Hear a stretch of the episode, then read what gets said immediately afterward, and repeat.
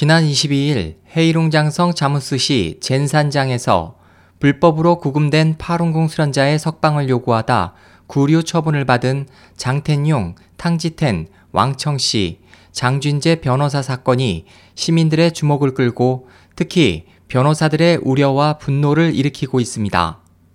텅비아오 변호사는 트위터를 통해 죽음을 두려워하지 않는 변호사를 모집한다며 젠산장의 상황을 다음과 같이 전했습니다. 젠산장 경찰의 폭행은 여전히 계속되고 있다.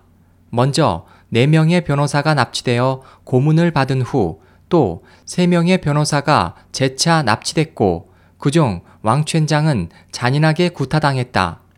그 밖에 20여 명에 가까운 사람들이 날조된 죄명으로 구류됐으며 뒤이어 많은 사람들이 젠산장에서 실종됐다.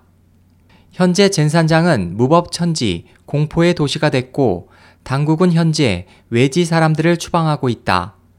나는 변호사로서 젠산장에서 구금된 사람들을 위하여 법률 서비스를 제공하려 한다.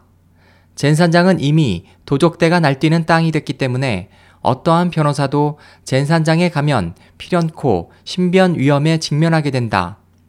현재 공개적으로 죽음을 두려워하지 않는 변호사를 모집해 함께 젠산장에 가서 사건을 처리하고자 한다. 함께 할 사람은 내게 연락하기를 바란다. 젠산장에 함께 가려면 오직 한 가지 조건, 죽음을 두려워하지 말아야 한다. 이미 신청한 변호사는 베이징에서 3명, 광저우, 산둥, 선전, 스촨에서 각 1명씩 모두 7명이다. 텅 변호사는 2014년은 변호사들이 파룬궁 문제에 대해 뜻을 분명히 할 시기가 왔다고 덧붙였습니다.